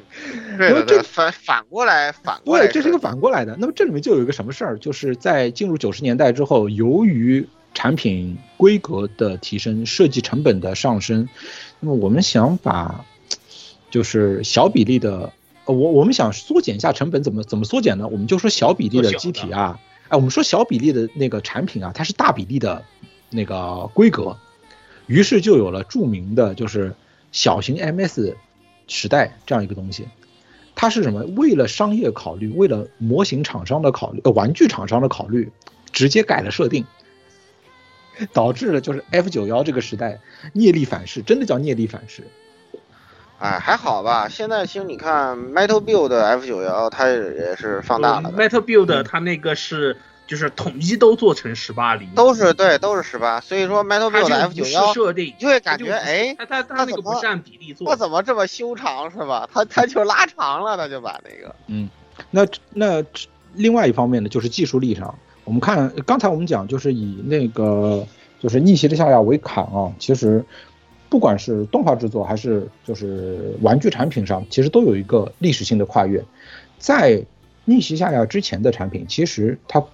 它经过了一个从单色长期的只有单色，到进入 Z 高达之后开始，哎，终于有开始有双色了，有双成型色，就是就是你这盒打开是两两种颜色的板件，所以那个时期做高达是比做就是杂兵机要辛苦的多，因为你自己还需要做一个基础分色的内容。但是直到昭和六十二年，其实那个时候的所有产品都还是需要胶水的。并不是说用胶水不好，但是这就是技术上的差异，哎，这就是技术上的差异。而就隔了两年之后，我们看到九零年，呃，财团 B 拿出了他们的就是第一代 H 级。我们现在看到的一一四四的产品都反正标了一个 H 级杠什么这样的一个头衔，但那个时候他第一次拿出 H 级的时候是给了非常大的诚意，首先是重新就是设定了。就是机体细节，比比如说七八，比如说幺七八，也就是马克尔的细节都重新做了。另外呢是这一批四个产品是那个免胶的，对卡榫结构的啊啊呃，然后呢还做了后来在 F 九幺时期做过尝试的，就是预涂装，就这个时期离定的 H 级的规格。当然了，后来呃。对，很多底线没有守住，对不对？啊，对，就包括 PG 的 Perfect，现在也没守住啊。哎，这这个是这这就是底线的退让嘛，是一个物生物学上面的一个一个规律，跟守不住是很正常的。但是另外一方面呢，也是什么？从八四年开始蓬勃发展，在日本市场蓬勃发展的 GK 市场，也为真实系作品以高达为代表这样的一一系列作品，它的产品，呃，就是就是提高了一些上限。首先呢，就是有一些作品商业上。呃，财团 B 不不去做，你可以自己来设计原型，啊，把把它往上把把它往上捏，然后另外什么集有了 GK 嘛，就不用做机体了嘛，对吧？对吧？你可以你可以做你喜欢的角色，是不是？我们这边很正色啊，你喜欢的角色，啊。那么在这个过程当，就就在这个过程中，不仅拉抬了整个产品的市场，也拉抬了作品的人气，嗯。那么这个时，那么这个时期的创作的特征呢，一方面是，呃，就不管是呃作品的创作者，还是玩具的创作团队，不断被资方扶正，啊，那么另外一方面呢，也顺应着整个产品的定位，就是不管是呃商业高达商业作品的地位，另外一方面呢是玩具广告的定位，那么创作者以富野为首的创作者需要带着镣铐跳舞。压抑自己啊，释放偏离了那个呃创作初衷的一些一系列的那个情绪，来为这些上下游的内容买单。对于呃消费者而言，我们这这以加两笔，那么受众不理解，往往表现为对于呃认为对作品的认同是因为机体或者角色在剧情当中表现于是如何如何，而并不是考虑到。借角色的言行来进行创作者的表达，这些内容呢，往往是呃我们作为消费者难以理解的。其实这些东西对于太过年轻的读者而言，也是太过年轻的错误啊。那么这个时期，或者说进入这一进入后期，那么高达的机体设定也随着呃时间的发展，逐渐开始承担角色表演的这样的作用。那么一方面呢，它摒弃了大而全，或者说是简单的超级系的一些定位，开始走向了风格化。那么也为后续作品当中一些设定的多元化奠定了基础。啊，这个时候，嗯，我们讲不仅是爱好者逐渐加入进来，创作者逐渐的也开始凝练他们各自的创作语法。我们可以说，这个时期的呃富野，我们把话重新归结到聚焦到富野老头身上啊，他。本人不满足于把机器人动画止步于商业动画这个范畴，希望能够给受众输出更多的自己对于整个真实世界的观感。但是，嗯，另外一方面，存在好为人师的一些要素。这种好为人师，甚至到了就是手把手教小伙子做人的这样这样一个地步。那对于年轻读者而言，确实是会有产生抗拒的。那么第第二方面，他们作为日升这个时期，呃。扛粮的扛就是担大梁的创作者，嗯，同时受着资本的恩惠，但又不打算对于资本或者受众的声音一面倒的接受，那么导致这些创作本身就既有投机性又有随机性。那么第三是对比同为日升社创作者的，就是像高桥老师等同时代的创作者，在作品在剧作的完整度上，不管是从企划还是最后我们看到的，就是。呃，成品的实现，其实都还存在瑕疵。那虽然说这和时代有关系，但嗯，我们能我们进行最终比较，作为读者来呃怎么说，观看者来进行最终比较的时候，不是在你的创作维度上进行比较，还是要和同时代的一些作品进行比较。那么在完成度上，确实就是有差异的。作为一个创作者，作为一名机器人动画的作者，那么。富野的特点，我们可以在这个时候给它总结成：模糊故事和现实的边界。明明知道动画就是为了让，呃，观看的小朋友做梦，但是就是不打算让受众做一个好梦。就在 CCA 上映的一一九八八年发生了宫崎勤事件，那么发生那么恶劣的事件之后呢，市场和社会的观感也自然不会再像以前一样，尤其是，呃，复杂健全的世界观，其实。就非常容易滋养一个土壤，也就是宅嘛，对吧？这这而发生这样恶劣的社会事件，其实对宅的就社会观感和嗯安身立命是造成根本性影响的。那么就在即将被时代车轮碾上的时刻，在高达走入第二个十年的档口，那么财团的爸爸们呢，开始做出了啊一系列断尾求生的操作啊。我们这边其实就就可以请那个大家来呃罗列一下，这就是进入九十年代之后的一些呃观感，因为我知道就是我们 AR Life 的的朋友对那个这个时期的几部 OVA 的评价是非常高的。嗯，是吧？是是老顾特别对这个啊，想必想必老顾对于欧那个那个口袋里战争和那个零零八三是是是有一些那个话想说的。我们也知道，那个这两部 OVA 是一上市，普一上市就获得好评。当然了，哎，我这里要说一句，就是呃，不管以后见之明来看，口袋里的战争它的最终获得高评价是因为什么原因？那我这要说一句，它的第一集在北极基地交战的军事作画的或者说战斗动画的那个那个优秀表现，其实是奠定了就是高达的就原始爱好者能够跟着踩进这个坑的一个很重要的原因。嗯，对，对然后打了那一场之后就基本没有打了那一场就没看到后面的，就全是武器。这只有最后一集了，对吧？啊，这个就先骗你进来，就是我们现在以后见之明能够看懂的很多东西。对，啊当时就是先骗来杀。啊，对把对对人骗进来杀，狂杀一顿，然后对甚至还把狗然后现在就大一群人就只好圣诞节大喊巴尼。对，圣诞节大喊巴尼，你可以不用再战斗啦。你可以不用再战斗了。反正总而言之，这个这个口口袋战争，我依然觉得是放在 UC 系里是最巅峰作品，无法超越的最巅峰作品啊。所以就还还好还好，导演不是大光头，是吧？是，其实哎，我我我我的想法我也说说啊，其实因为我我觉得口袋里的战争是什么？它保留了一部分光头想在作品里面想说的一些东西，但是呢，翻译的修正了一些光头特别葛的地方。哎，对，他把那个光头语给翻译了，翻译成了人话，就是对它降低了信息的密度，但是呢，它就集中一个事儿，我就把它，呃，是那个核心的想法呢是比较有那个光头味的，但是呢，他把它翻译成一个大家都能看懂的内容，而且而且口袋战争还有一个比较比较那什么的，就是这个这个这个口袋战争呢，还是这个应该说是多少年以后啊？这个从制作来说，应该是六年以后，六年以后是吧？某某个某个女主角这个这个腾飞之前的这个早期作品。咱那时候你也能看出来他的这个表演功力了，是吧？这个可能好多人不不不注意这个事情，啊，对对吧了，？这个对，女主角女主角是林元惠的，好吧？对对对很 对多人不注意这个事情，我我我必须得强调一下，而而且这里面也有我有也有我们东方不败师傅，修坦纳是东方不败师傅，啊，这里面这里面的这里面的那个大腕儿可多了，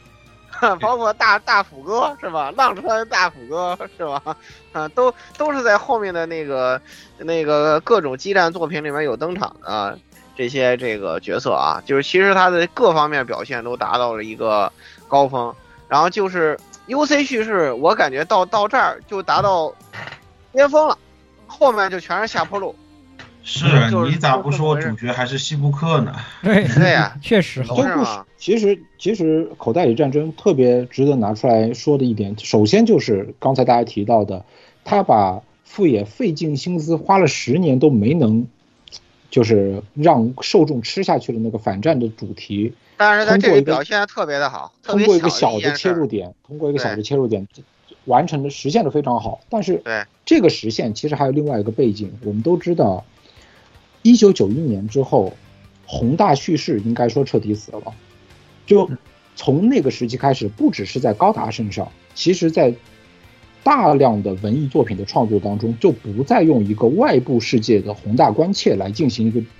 就是作为一个聚焦点了，再也不会出现三个政治领导人拿自己的政治观念来进行比较，这样的东西走上，嗯，怎么说呢？动画荧幕更多的是从一个角色他的情感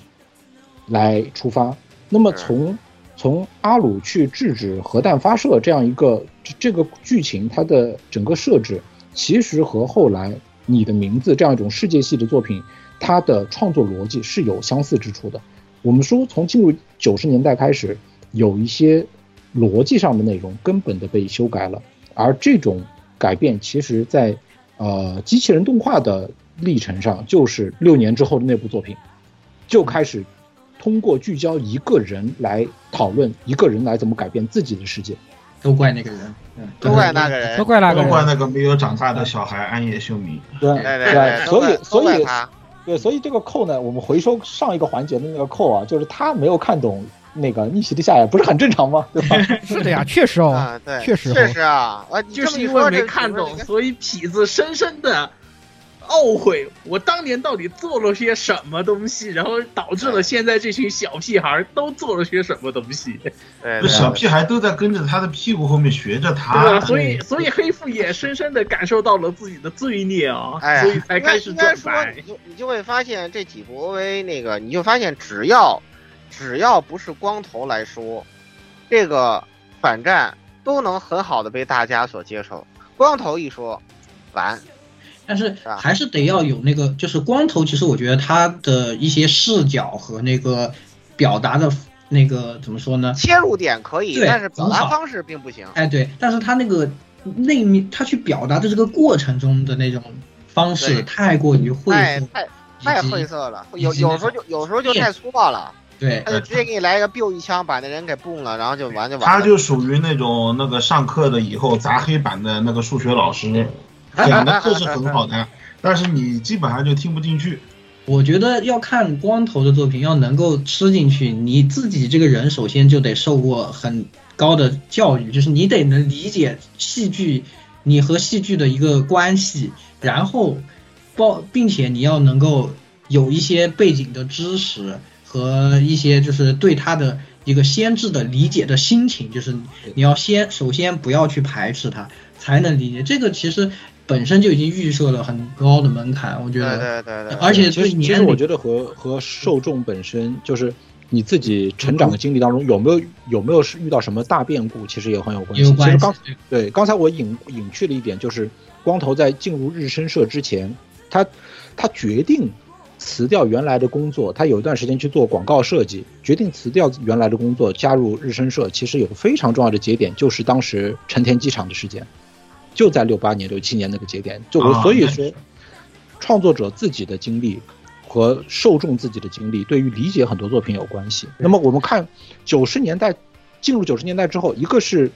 开始有 OVA 这样全新的作品形式，那么另外一个呢是出现了一部很奇妙的开创，就是高达衍生作品的一个就是重要重要作品，就是高达前哨战。高达前哨战的作用就是地位啊，一方面是。它像后来的激战一样，它首先的把版权战争引入了高达这个系列，但另外一个呢，就是它给了第三方创作者一个呃机会，就是你如何去通过学习符合商业创作的语法来把自己的作品扶正，这一点其实非常重要。那么我们现在讲的那个加藤一，也就是卡托伊，那个是借着这部作品。呃，为后来的很多受众所认识的。关于这个鸭子有没有什么技术性的补充？呃，我想想啊，首先就是高达前哨战，我觉得就是几，反正有很多个第一嘛。呃，首先第一个是以完全的模型，然后来就是作为就是怎么说呢，这个插图吧，大量的这种。真实模型、实际模型的插图，然后来带这个故事，所以在当时可以说就是，呃，跟着很多 MSV 或者说是插图漫画这种跟着的小朋友来看的话，真的只能用就是大受震撼啊来形容啊。然后其次嘛，还有一个就是啊，这当然就是说到的卡爹这个事情，卡爹，然后啊，现在大家都津津乐道的各种卡板模型，对吧？然后卡爹出手，这个高达整形师或者说是机器萝卜整形师啊，他的传说也是从这儿开始的。不是机器人私教吗？你不能说私教对吧？就怎么说呢？他们去刻线等等，还有生刻线啊、增增肌啊，不都是那种嘛？对吧？哎反正反正他那套的的大家吃的很香的，对吧？以至于就是到后面，哪怕就是因为版权这事儿出了很多以后，高达前哨站的机体为何就是这这种人气经久不衰，以至于就是老顾之前一直吐槽，就是长得很丑的 MK 五都能这个动 都能直接 MG 化，而且还是 PB 限定啊，你就可以可想而知这个系列的人气有多么恐怖了。从现在我们返回来看，当时只是一其实本杂志上连的。它还是比较硬核的那种，就是它是深度对对，就是对那个就是焦老，然后萝卜控的这种爱好的这种鸡舍风格。哎，对，就是你单走后面那种偶偶像，就是那个非 U，就我们聊过非 UC 的那套卖的卖的特别火的那几条线的，什么 W 的、C 的的，哦蛋蛋的，它那个鸡舍都是那种美学化，不怎么符合不怎么符合科技。我就说个很简单的例子，就是你看那个前哨站的机体，它的重心是很结实的，就是说明作者在设计机体的时候，他是真的考虑了，真的这个机体在飞的时候。它的重心是怎么保持平衡的？就是它那个鸡舍的那个几何结构是很科学的。但是你看，我就别的不说，就蛋蛋，就全是一帮小脚妹妹，对吧？就那个跟站都站不稳的，就不可能的，好吧？原原原理对吧？对吧？对吧？对吧？包包括 C 的那帮大翅膀，就那个风阻，我都无法想象它那么飞的话，那不直接那个风阻就能把它那个翅膀给它掀掉？我估计，你知道，就就很可笑的事情。但是你看前哨站，它就不会有这样的机设。明白吧？就是它那个东西，你会看它可能最接近真实兵器设计的那个，呃，思路跟方向。比如说最典型的就是那个那个，呃，比如说重甲型的 FACC，难看归难看啊，但是你看它那个它那个设计整整体的那个风格，如果真的有个人形兵器，大概应该就是那个样子。不是 FACC 真的，我要补一句，就是这东西真的是个花瓶，真的啊，但是剧情中花瓶，但我说的是机设，好吧？就机设它很科学。明白，包括那个深度强袭，宇宇做一个宇宙战机体，它的设计非常的科学，你知道吧？在在后面，特别是那越来越花哨的那个、那个、那个，现在你是根本看不到的，你就别说创战者了，那简直就是你妈神仙打架，就就什么就就就跟什么我我的世界是吧？啊，高达版我的世界，就就就就把一些乐高乐高版我的世界，对对，乐高版我的世界，对对对对，就把一些那个什么潮的要素往往一块一拼，那些什么机体的那种。那种科学性就完全看不到了，所以说，所以说创战者的这种流行还是对我们这种什么三十零时代甚至四零时代才有意义，就年轻人不不不在意这些东西的。嗯，那这个我做一个总结啊，就是对于我我们首首先讲那个呃前哨站的鸡舍，就是卡爹告诉你，机器人顶胯就是好看的。但是如果你画一个人只会画顶胯的，那你就是要被骂的啊！情况就是这么一个情况。好，那那其实其实这个就我们就从一种技术引到另外一种技术。那么财团币那个时候其实主力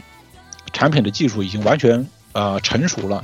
在进入九十年代，刚才我们讲了那个 H 级规格的前两款产品啊，那么进入到这个时候，其实他拿出 Z 高达的时候。嗯，和前哨战有非常鲜明的一个关系，就是在前哨战，财团币拿出了一比一四四可变形、完整变形的 Z Plus，但是这款 Z Plus 还要用胶水，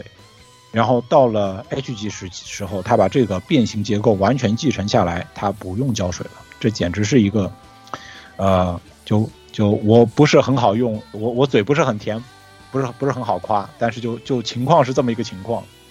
很难想象，直到现在，你想 HGUC 都不敢用这样的方法来呈现这样一个变形结构。但是那个时候变形真的就是还是挺比较，我觉得就很呵呵，就是那个造型还是挺噩梦的，真的。对呀，变对不对？还是有划时代的意义的。对，那这个就是什么？那我们要讲到啊，就承顺顺风中暮雨啊，垂死垂死病中惊坐起。那么刚才讲了从八八年开始到九零年这样一个阶段，那么高达就老不成功，老不成功，它还是一块牌子。那怎么怎么办呢？就 Sunrise 对他而言也有继续创新创作的一个动力和压力。一方面呢是 OVA 计划在持续的进行，那么这个时候已经有零零八三了，零零八三和那个呃口袋里战争其实是前后脚立项，然后背靠背制作的。那么光头进入平成时期的第一部作品，其实是有着就是兼顾那个突破和复旧意义的一个，同样是剧场版。那么我们也可以借这个细节看到，逆袭的夏亚在整个呃系列制作当中，它在呃形式上制作形式上面，一方面积累了包括就是院线啊这方面的资源，另外一方面大家也觉得这种高投入的尝试不是不可以做，就可能我们这个投入的方法要进行调整。当时还限于这个，但是可能就是这保守，这就是在这一环上，在做决策的时候保守了那么一下，导致了这个最后最后的滑铁卢。那么作品在画面呈现上，比起之前的 CCA 又有了个突破性的进展。我们现在看还是那句话，不落伍。那么，呃，故事的人设和结构，总的来说还是比较讨喜的。讨喜到什么程度呢？讨讨喜到就是平滑顺滑到。你可能一些故事细节现在已经想不起来了，但是，呃，依然就是有比较就是怎么说自然的观众缘，在受众基础上，至少说扩大了女性受众的认同。我不知道各位周边的那个女性受众是怎么来评价，反正到在那个时期为止，作品当中，可能 F 九应该说是，呃，接受度最高的吧，应该说是接受度最高的。同时呢，F 九幺是。一部小说，呃，就是篇幅非常长的一部小说。富野在写 F 九幺的小说时候，应该是做了大量的考据和文字准备。我们看到他故事的前半部分，其实花了大量的篇幅去讲这个故事当中，呃，一个配角，但是是一个就是隐藏在背后的这个这个声音，其实是时代。就罗南家的由来、家系和发展史，我们可以看到这个部分和后来 U C，就是那个独角兽讲那个巴纳吉那个家史有非常高的那个雷同之处啊。父业寄希望由此来建立高达新十年的地位，但是这次呢，就是市场真的是没有买账。哦，当然这里面有没有那个把一个那个一比一四四的机体呃。一比一四四的机体硬说是一比一百，这个财团币的锅啊，这个我们不知道。反正这次是顺应时代，财团币正好二五了一次。那么最终的结果就是 F 九幺卒，啊，高达新十年计划卒，就导致很多东西无疾而终。但是我们知道这个故事的后续内容，它在一个后继者的手中得到了延续，直到现在为止都不能说完全画下句号。嗯，就是后哎，Crossbound。我们说，Crossbound 的这里我们可以提前把时时间线呃推前一点，我们来讲 Crossbound 这个作品其实是对那个时期富野创作的一个精神继承。比如说，它还是有很多老高达的，就是角色关系和最终呃在就是生命关键时刻生死的取舍，有非常极端性格极端扭曲的角色，但是。嗯，通过舞台化的台词表现，让很多呃，就是与现实对接的冲突啊，它进行了一些柔化，它没有以最激烈的方式表达出来。又因为这个作品的媒介是漫画，所以让又怎么说？一方面对于读者是一个过滤，另外一方面呢，也让受众他可以在一个相对静置的环境，它一个有有非常多语限制语境的环境下去理解这部作品。那 F 九幺之后就到了九三年，哎，九三年是一部法国著名作品啊啊，我们不提巴尔扎克，我们讲那个比高达，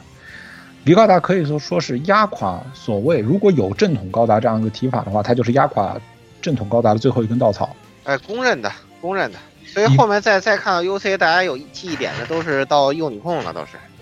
对，就就到应该说这个 V 的这个极其震撼的这个 UC 恶女加这个母亲节的大礼，这个东西实在是母亲节快乐和妇女节快乐，这两位 哇，简直真的是看过的就是让让人不能接受的那个要素之之极大成，而且而且他那种痛苦甚至传导到了那个什么 V 里面所有你有印象的细节，全部都是。对对对，就是母亲节快乐这种水平。对对对，就是全是给你带来一些阴影的，就是对，正全是给你带来阴影正经的，这辈子绝对忘不了的场面。就从来都记不得，你记得的全是这些。我我我跟你说个，我跟你说个锤圈笑话，有说个锤圈笑话。锤圈有一个那个年轻人看了《进击的巨人》之后感到不适，然后下巴老师就把他支去看 V 高达了。这 以毒攻毒是吧？以毒攻毒。就是你以为你你看到这个你就受不了了，来来来来来看看这个看看这个，来来来再给你看这个传说巨神啊，对，就就我这个说说一句，维高达的很多细节，它比传说巨神还要过分，它比那个就是榴弹打爆头那种那种镜头还要过分。一个是震撼，一个是阴暗，怎么样？对，它是它是有前情铺垫的。这里这里我要说，就是这种前情铺垫表达什么？这是有意的恶意。他不是说整部剧，对，他是故意的，嗯，他是故意的，的，他就恶心你，对。那啊，那我们可以说，这个就是创作者有因但无效的反抗。那么这种反抗，一方面来自于就是创作受到干扰，如果仅仅受到就是资方和就是上头的压力，那也就算了。但是作为一个创作者而言，他受到受众的不理解和就是强烈的反感，对他而言确实是一个比较受受挫的事情。那么另外一方面就是反抗的方式突出一个就是你给钱，但我给你找不痛快。嗯，对不对？我们都知道，鼻高达的创作之处拿出的是啊子贡像的一个呃呃那个头衔，欢乐，哎，欢乐，然后给给你拿出来，真的是子贡像。啊，神奇鸡舍，鱼眼睛，剧情断裂，人物大开大合，对对对，物理上的大开大合。啊，引得引得观众，就那个时期的观众，包括我们现在回头去看，都说我我看不懂，我也不是很想明白，但大受震撼。嗯，对，对，真的是。哎，微高达的问题啊，真的是三千句，这个这个就是今天又是快乐的形而上了这个一个半小时。这个微高达的问题，咱们也就是就把你这个什么三千光头语转化成人话来说一说，这个微高达它到底在什么地方？那个就先不说他动机上的这种什么无声的反抗啊，怎么怎么样，或者是观感上怎么给人不适，就最后他是怎么搞成？这个这个样子的是吧？咱们还是要给他简单总结总结，嗯，是吧？首先就是这个可能在 UC 里头不知道为就莫名其妙的吧，就就为什么说观感不好呢？首先我我个人的一个最大的点啊，就是他就因为具体的细节就不不要去提了，就男性视角的拳法，就是让人就非常的就是那种诡异，明白吧？就男男性视角的拳法，贯穿威高达这部作品。这个整体从头到尾，对吧？然后就是他虽然有非常出色的这个这个机设，但是主角的这个表现，对吧？从头到尾表现的就就光光头的这个恶趣味，对吧？在在这个上头，其实其实你单以那个机设论，其实你看 V 跟那个 V 二什么的，其实做的真的，我觉得挺好的，真的是他也是也是卡托基做做的。你总比总比后面看那洗衣机高达看着舒服吧，对吧？那大胡子，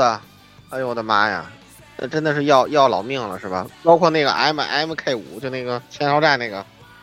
那你可别说 M K 五可以还是卡爹啊，那不好看啊。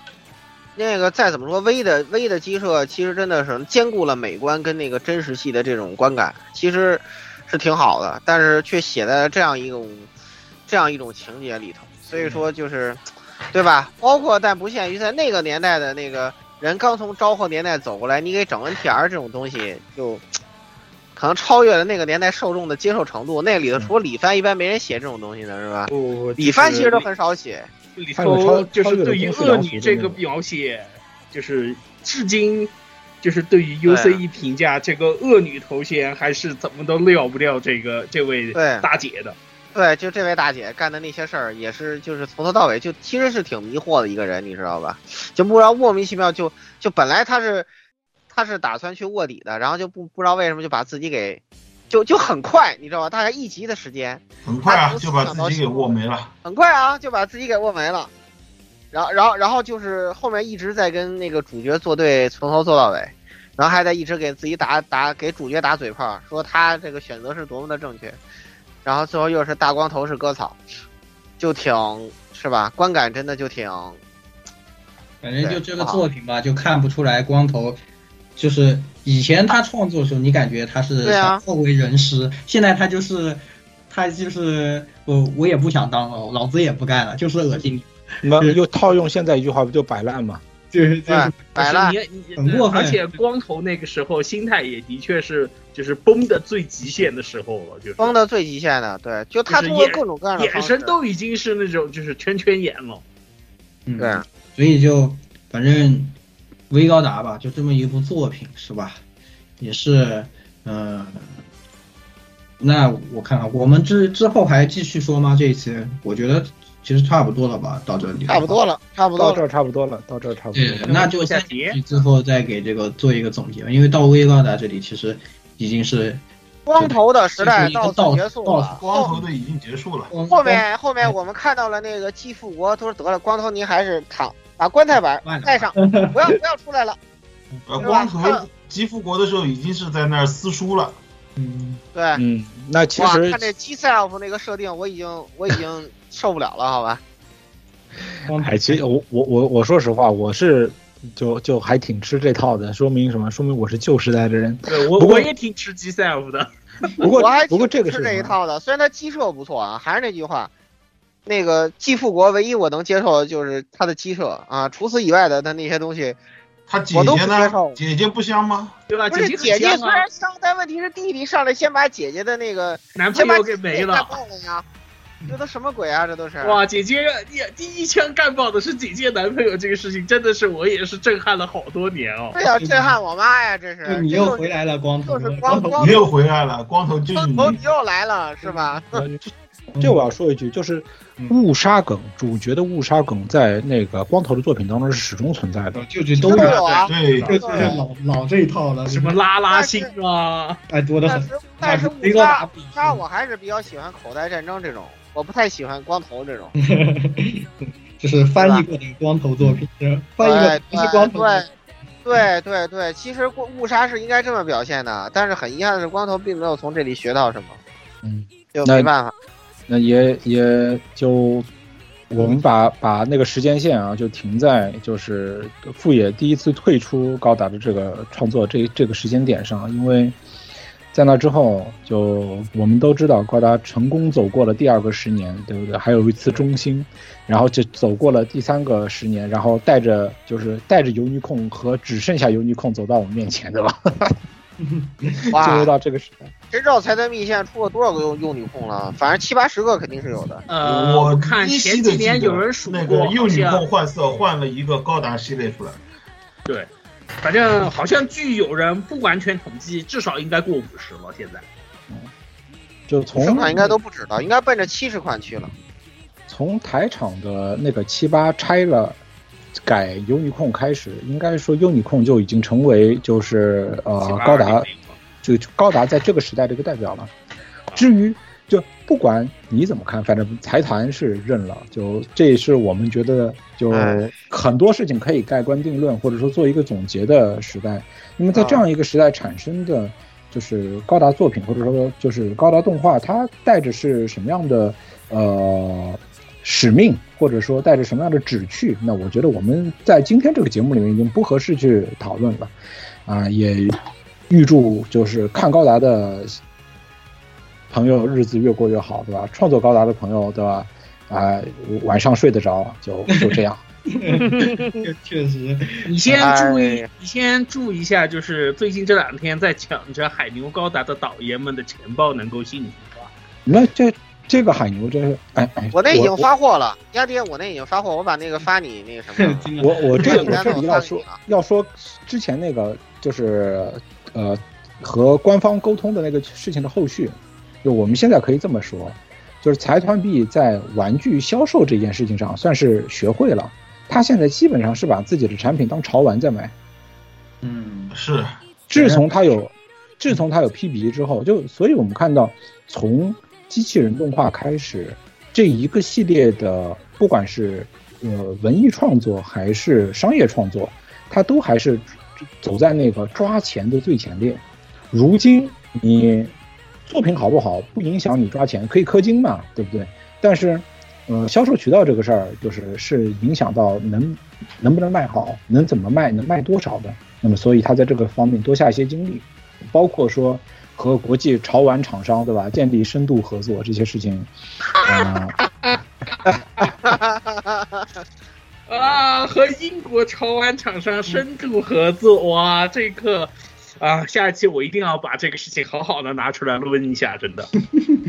啊，所以所以故事就是这么一个故事，我们也希望就是渐行致远，最后我们把这在这儿瞎画一个休止符。嗯现在我们也知道了嘛，就是呃那个哈萨维的第二部的剧场版已经在制作中了，现在名字叫啊布莱德耀阳，太阳之子，对耀阳嘛，耀阳就就是我们呃 Son of Bread，我们我们第一个反应是啊是是张耀扬是吗？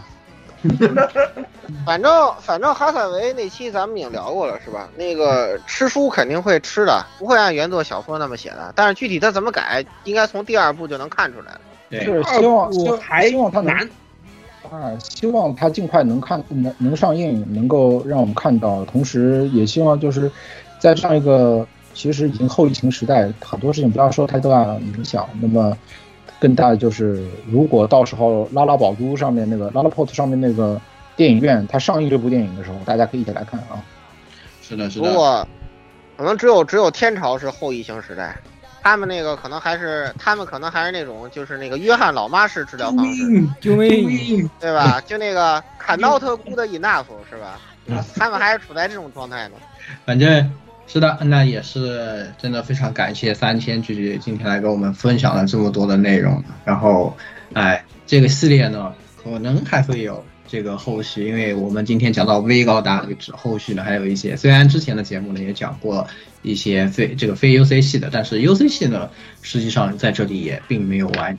后面呢，关于高达还有很多的东西，三天剧剧呢也有还有更多的内容想要分享给听众朋友。那啊，各位如果还想听这一期节目的后续呢，也欢迎在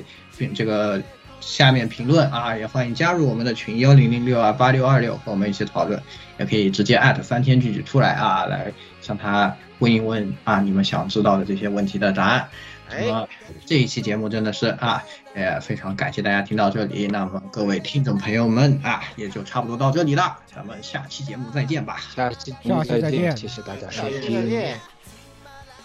正好正好一杯，正好，哎，可以啊。呃，SP 八十六期，我刚刚确认了，上一期是 SP 八十五高达的一期是。那就鸭子开个头。